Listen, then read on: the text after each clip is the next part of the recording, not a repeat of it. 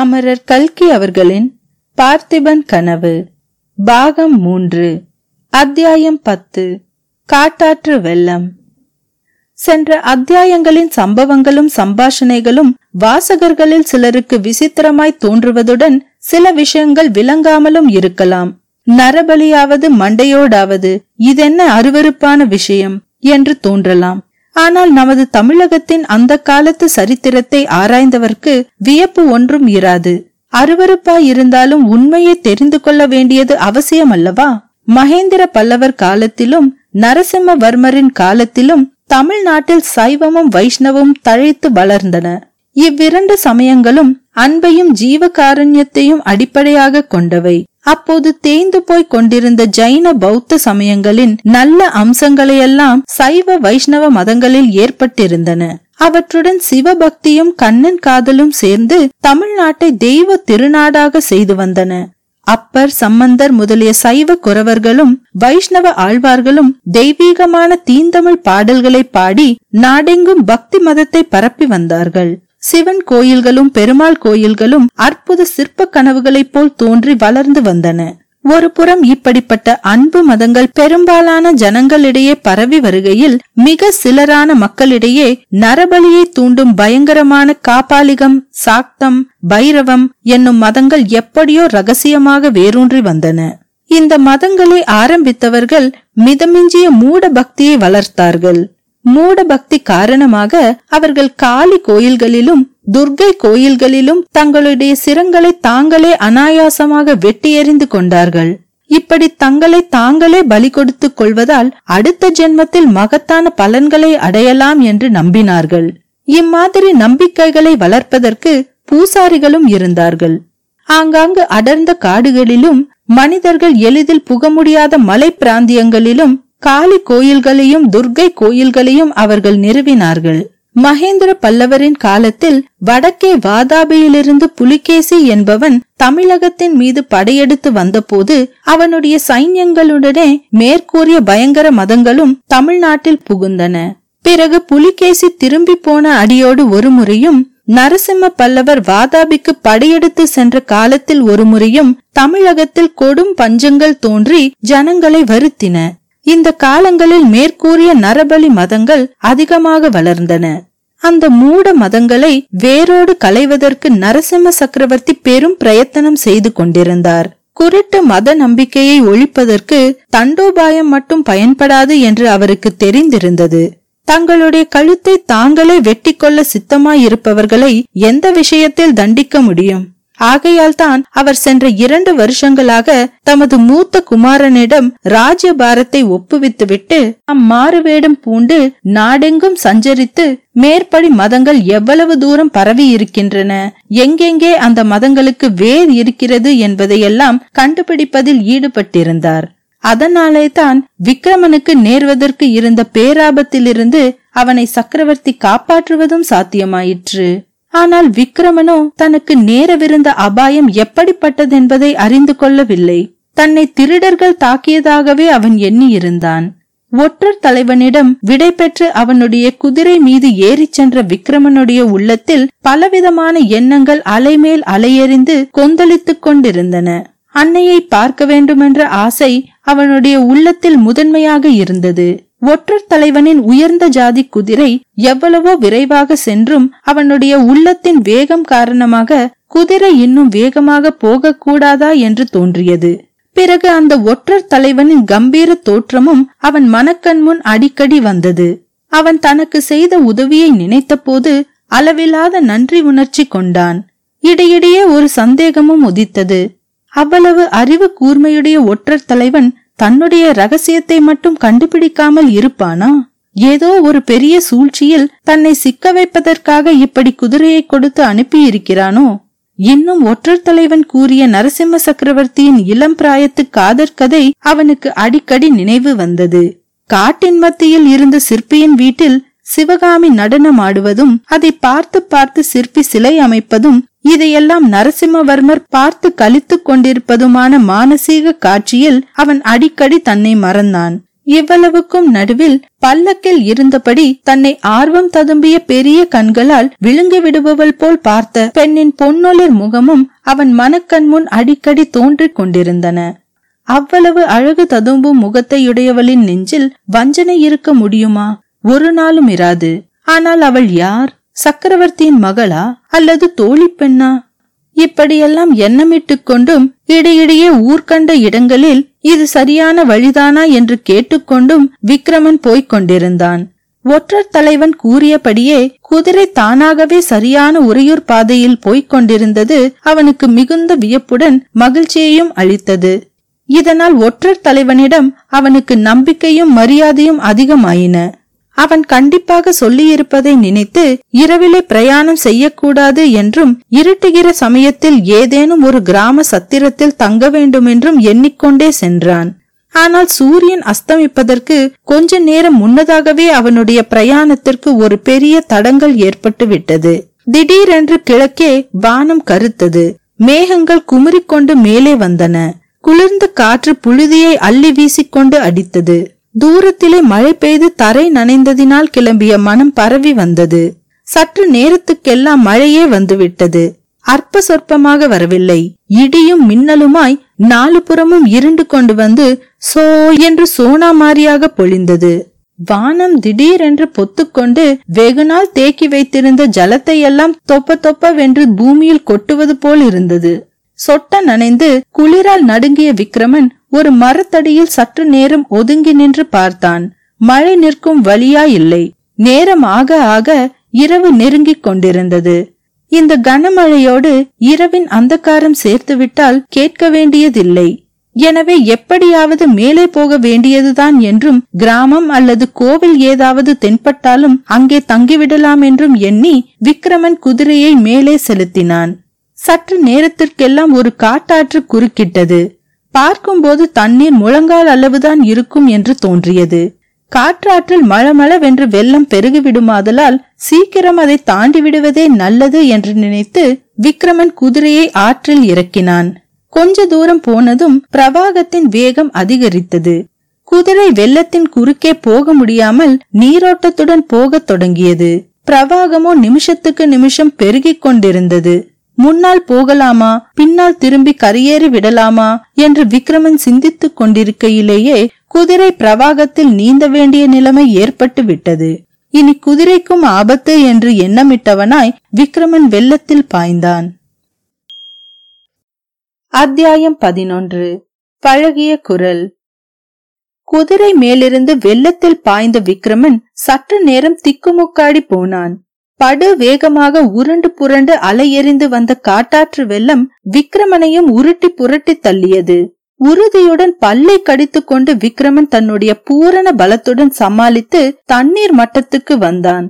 பின்னர் வெள்ளத்தின் போக்கை அனுசரித்து நீந்த தொடங்கினான்.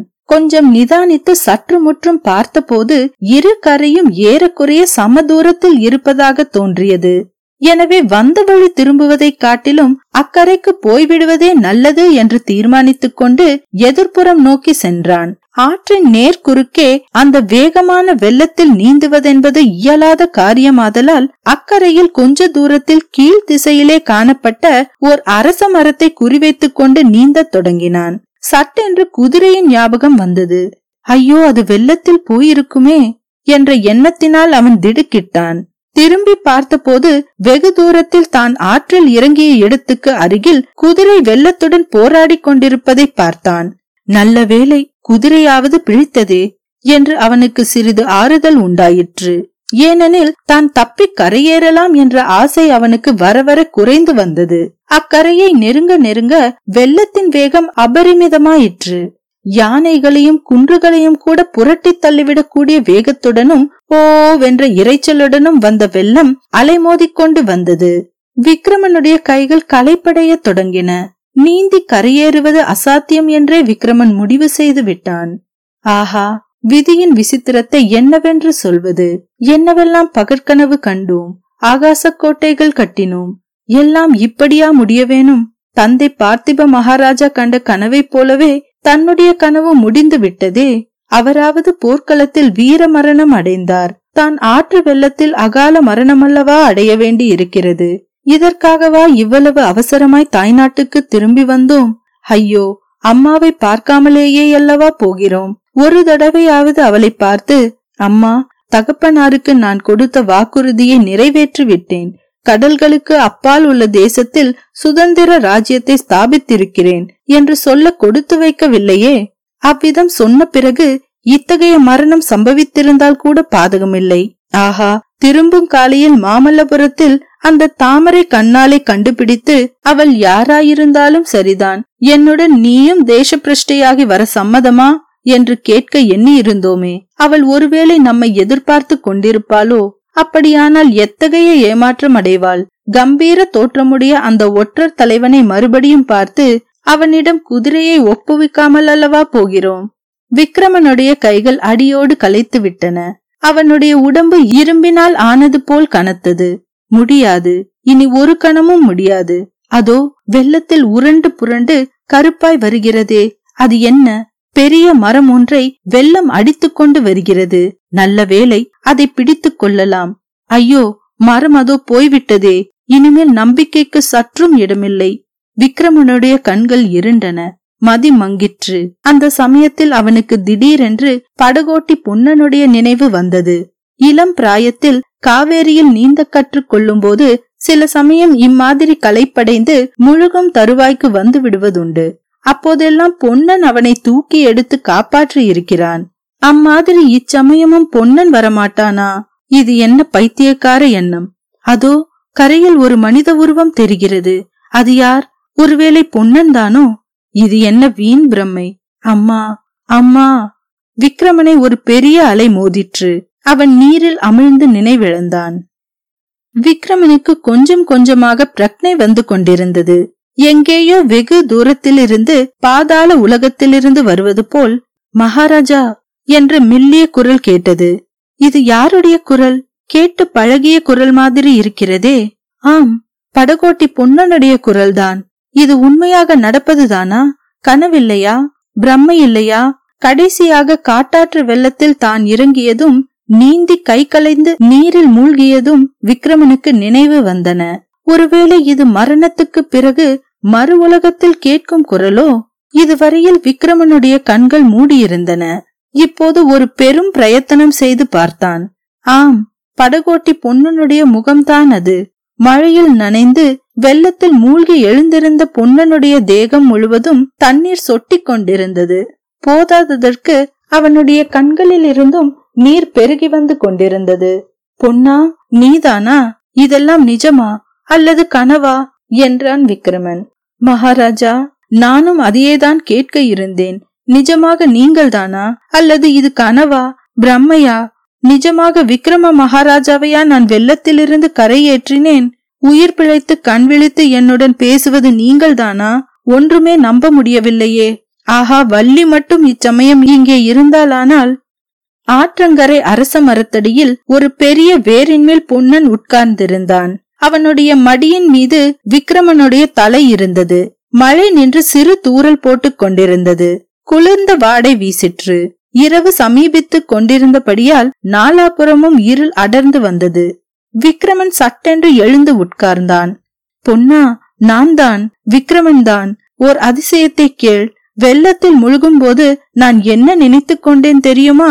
கடைசியாக உன்னைத்தான் நினைத்து கொண்டேன். காவேரி நதியில் நான் நீந்த கற்றுக்கொண்ட போது என் கை களைத்து தண்ணீரில் மூழ்கப் போகும் தருணத்தில் எத்தனை தடவை நீ என்னை எடுத்து படகில் ஏற்றி விட்டிருக்கிறாய். அது எனக்கு நினைவு வந்தது. இந்த சமயத்திலும் நீ வரக்கூடாதா என்று நினைத்தேன். கரையில் ஒரு மனித உருவத்தை பார்த்தேன். ஒருவேளை நீதானோ என்றும் எண்ணினேன். இருக்காது, இது பிரம்மை என்று எண்ணிக்கொண்டே தண்ணீரில் மூழ்கினேன். நிஜமாக நீயாகவே வந்துவிட்டாயே! என்ன அற்புதம்! அவ்வளவு சரியான சமயத்தில் நீ எப்படி அங்கே வந்து சேர்ந்தாய் என்றான். எனக்கும் அப்படித்தான் ஆச்சரியமாய் இருக்கிறது மகாராஜா. அதோ பாருங்கள் அந்த மண்டபத்தை என்று பொன்னன் சுட்டி காட்டினான். சற்று தூரத்தில் ஒரு சிறு மண்டபம் காணப்பட்டது. பெருமழை பிடித்து கொண்ட போது நான் அந்த மண்டபத்தில் ஒதுங்கி இருந்தேன். ஆற்றில் வெள்ளம் பிரமாதமாய் பெருகும் காட்சியை பார்த்து கொண்டு நின்றேன். அப்போது அக்கரையில் குதிரை மேல் யாரோ வருவது தெரிந்தது. ஆற்றல் இப்போது இறங்கினால் ஆபத்து ஆயிற்றே என்று நான் எண்ணிக்கொண்டிருக்கும் போதே நீங்கள் மலமளவென்று இறங்கிவிட்டீர்கள். ஆனால் அப்போது நீங்கள் என்று எனக்கு தெரியாது. குதிரை மேலிருந்து வெள்ளத்தில் குதிப்பதையும் நீந்தி இக்கரைக்கு வர முயற்சி செய்வதையும் பார்த்து இவ்விடத்திற்கு வந்தேன். நீங்கள் கை கலைத்து முழுகுவதை பார்த்துவிட்டு தண்ணீரில் குதித்தேன். மகாராஜா, அந்த சமயம் சொல்ல வெட்கமாயிருக்கிறது. இந்த பெரும் வெள்ளத்தில் நாமும் போய்விட்டால் என்ன செய்கிறது என்று கொஞ்சம் யோசனை உண்டாயிற்று. நல்ல வேளையாக அந்த யோசனையை உதறி தள்ளிவிட்டு குதித்தேன். அப்படி குதிக்காமல் போயிருந்தால் ஐயோ என்று பொன்னன் கண்களை மூடிக்கொண்டான். அவன் உடல் வெடவெடவென்று நடுங்கிற்று.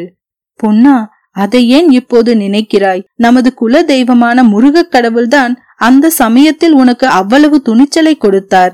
இல்லை இல்லை, காலஞ்சென்ற பார்த்திப மகாராஜாதான் தோன்றா துணையாயிருந்து ஆபத்து வரும் சமயங்களிலெல்லாம் என்னை காப்பாற்றி வருகிறார். இருக்கட்டும் பொன்னா, என்னவெல்லாமோ பேசிக் கொண்டிருக்கிறேனே, மகாராணி சௌக்கியமா என்று ஆவலுடன் கேட்டான் விக்கிரமன். மகாராணி என்றதும் பொன்னன் திடீரென்று கண்களை கைகளால் பொத்திக்கொண்டு விம்மத் தொடங்கினான். அதை பார்த்ததும் விக்கிரமனுக்கு ஏற்பட்ட நெஞ்ச துடிப்பை விவரிப்பது இயலாத காரியம். ஐயோ பொன்னா, என்ன விபத்து நேர்ந்து விட்டது? மகாராணி இறந்து விட்டாரா என்று பதைப்பதைப்புடன் கேட்டான். அப்போது பொன்னன், இல்லை மகாராஜா, இல்லை, மகாராணி எங்கேயோ உயிரோடுதான் இருக்கிறார், ஆனால் எங்கே என்றுதான் தெரியவில்லை என்றான். விக்கிரமனுக்கு கொஞ்சம் உயிர் வந்தது. அதெப்படி பொன்னா? உன்னிடம்தானே நான் மகாராணியை ஒப்புவித்துவிட்டு போனேன். நீ எப்படி அஜாக்கிரதையாயிருந்தாய்?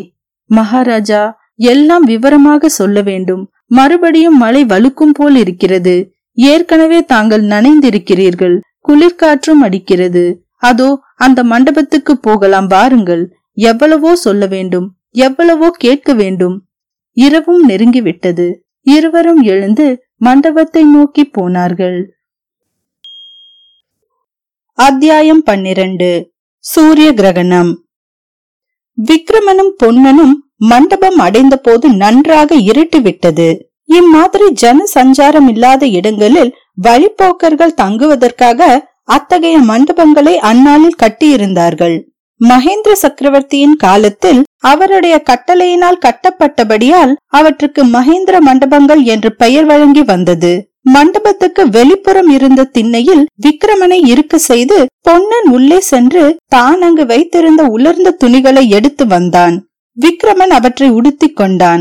அந்த மழைக்கால இருட்டில் இனி வழி நடப்பது அசாத்தியமாதலால் அன்று இரவை அந்த மண்டபத்திலேயே கழிப்பது என்று இருவரும் சேர்ந்து தீர்மானித்தார்கள். பிறகு பொன்னன் அருள்மொழி ராணியை பற்றிய பின்வரும் அதிசயமான வரலாற்றை கூறினான். விக்கிரமன் தேச பிரஷ்டை தண்டனைக்கு உள்ளாகி கப்பலேறி சென்ற பிறகு அருள்மொழி ராணிக்கு உயிர் வாழ்க்கை பெரும் பாரமாக இருந்தது. மீண்டும் தம் புதல்வனை ஒருமுறை காணலாம் என்ற ஆசையினாலும் நம்பிக்கையினாலுமே உயிரை சுமந்து கொண்டிருந்தாள். ஆனாலும் முன்னர் கணவனுடனும் பிறகு புதல்வனுடனும் வசித்து வந்த வசந்த மாளிகையில் தான் இனி தன்னந்தனியாக வசிப்பது அவளுக்கு நரக வேதனையாக இருந்தது.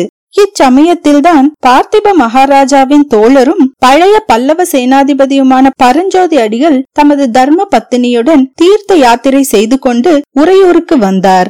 அவர்கள் வசந்த மாளிகைக்கு வந்து அருள்மொழி ராணியை பார்த்து தேறுதல் கூறினார்கள். அருள்மொழி அவர்களுடன் தானும் ஸ்தல யாத்திரை வருவதாக சொல்லவே அவளையும் அழைத்து கொண்டு பிரயாணம் கிளம்பினார்கள்.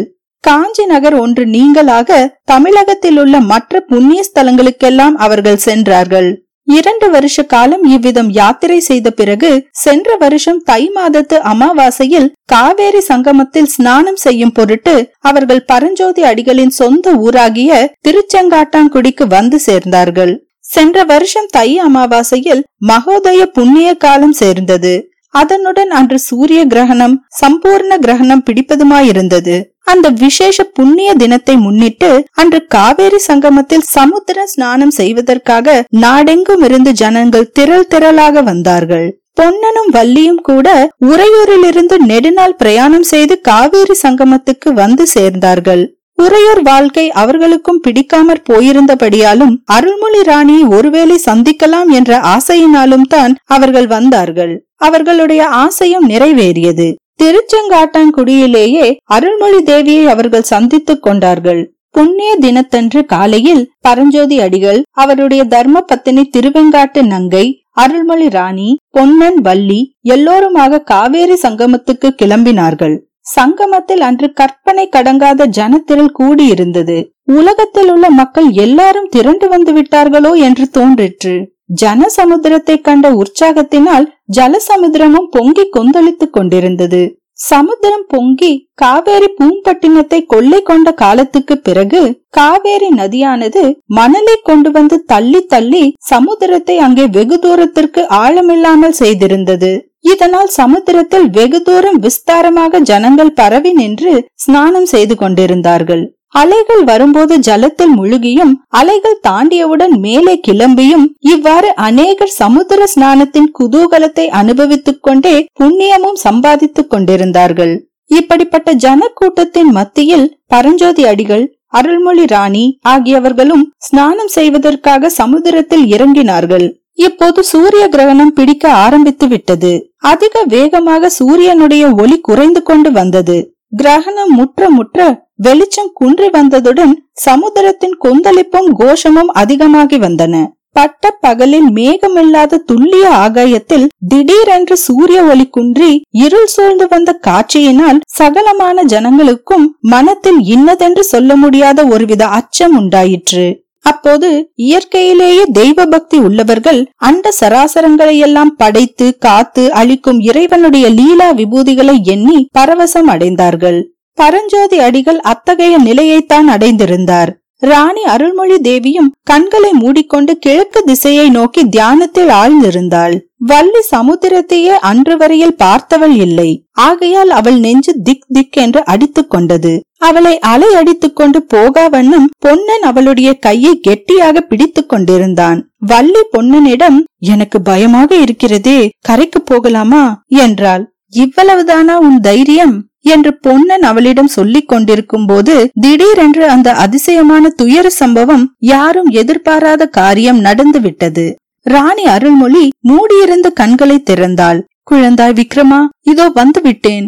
ராணியின் அந்த அலரும் குரல் ஒலி அலைகளின் பேரிரைச்சலை எல்லாம் அடக்கிக் கொண்டு மேலெழுந்து பொன்னன், வள்ளி இவர்கள் செவியில் விழுந்தது.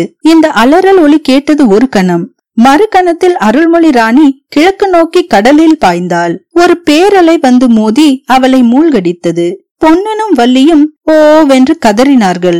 தியானத்திலிருந்து கண்விழித்த பரஞ்சோதி அடிகள், என்ன என்ன என்றார். பொன்னன், ஐயோ மகாராணி அலையில் போய்விட்டாரே என்று அலறினான். உடனே பரஞ்சோதி அடிகள் தமது பத்தினியையும் வள்ளியையும் நோக்கி, நீங்கள் உடனே கரையேறி விடுங்கள் என்றார். அச்சமயத்தில் சூரிய கிரகணம் சம்பூரணமாயிற்று. வானத்தில் நட்சத்திரங்கள் தெரிந்தன. பக்தர்களுடைய பரவச குரலில் ஹரஹர சம்போ என்னும் கோஷங்களும் எழுந்தன. அந்த கிரகண அந்தகாரத்தில் கடல் அலைகளுடன் போராடி கொண்டு பரஞ்சோதி அடிகளும் பொன்னனும் அருள்மொழி ராணியை தேடத் தொடங்கினார்கள்.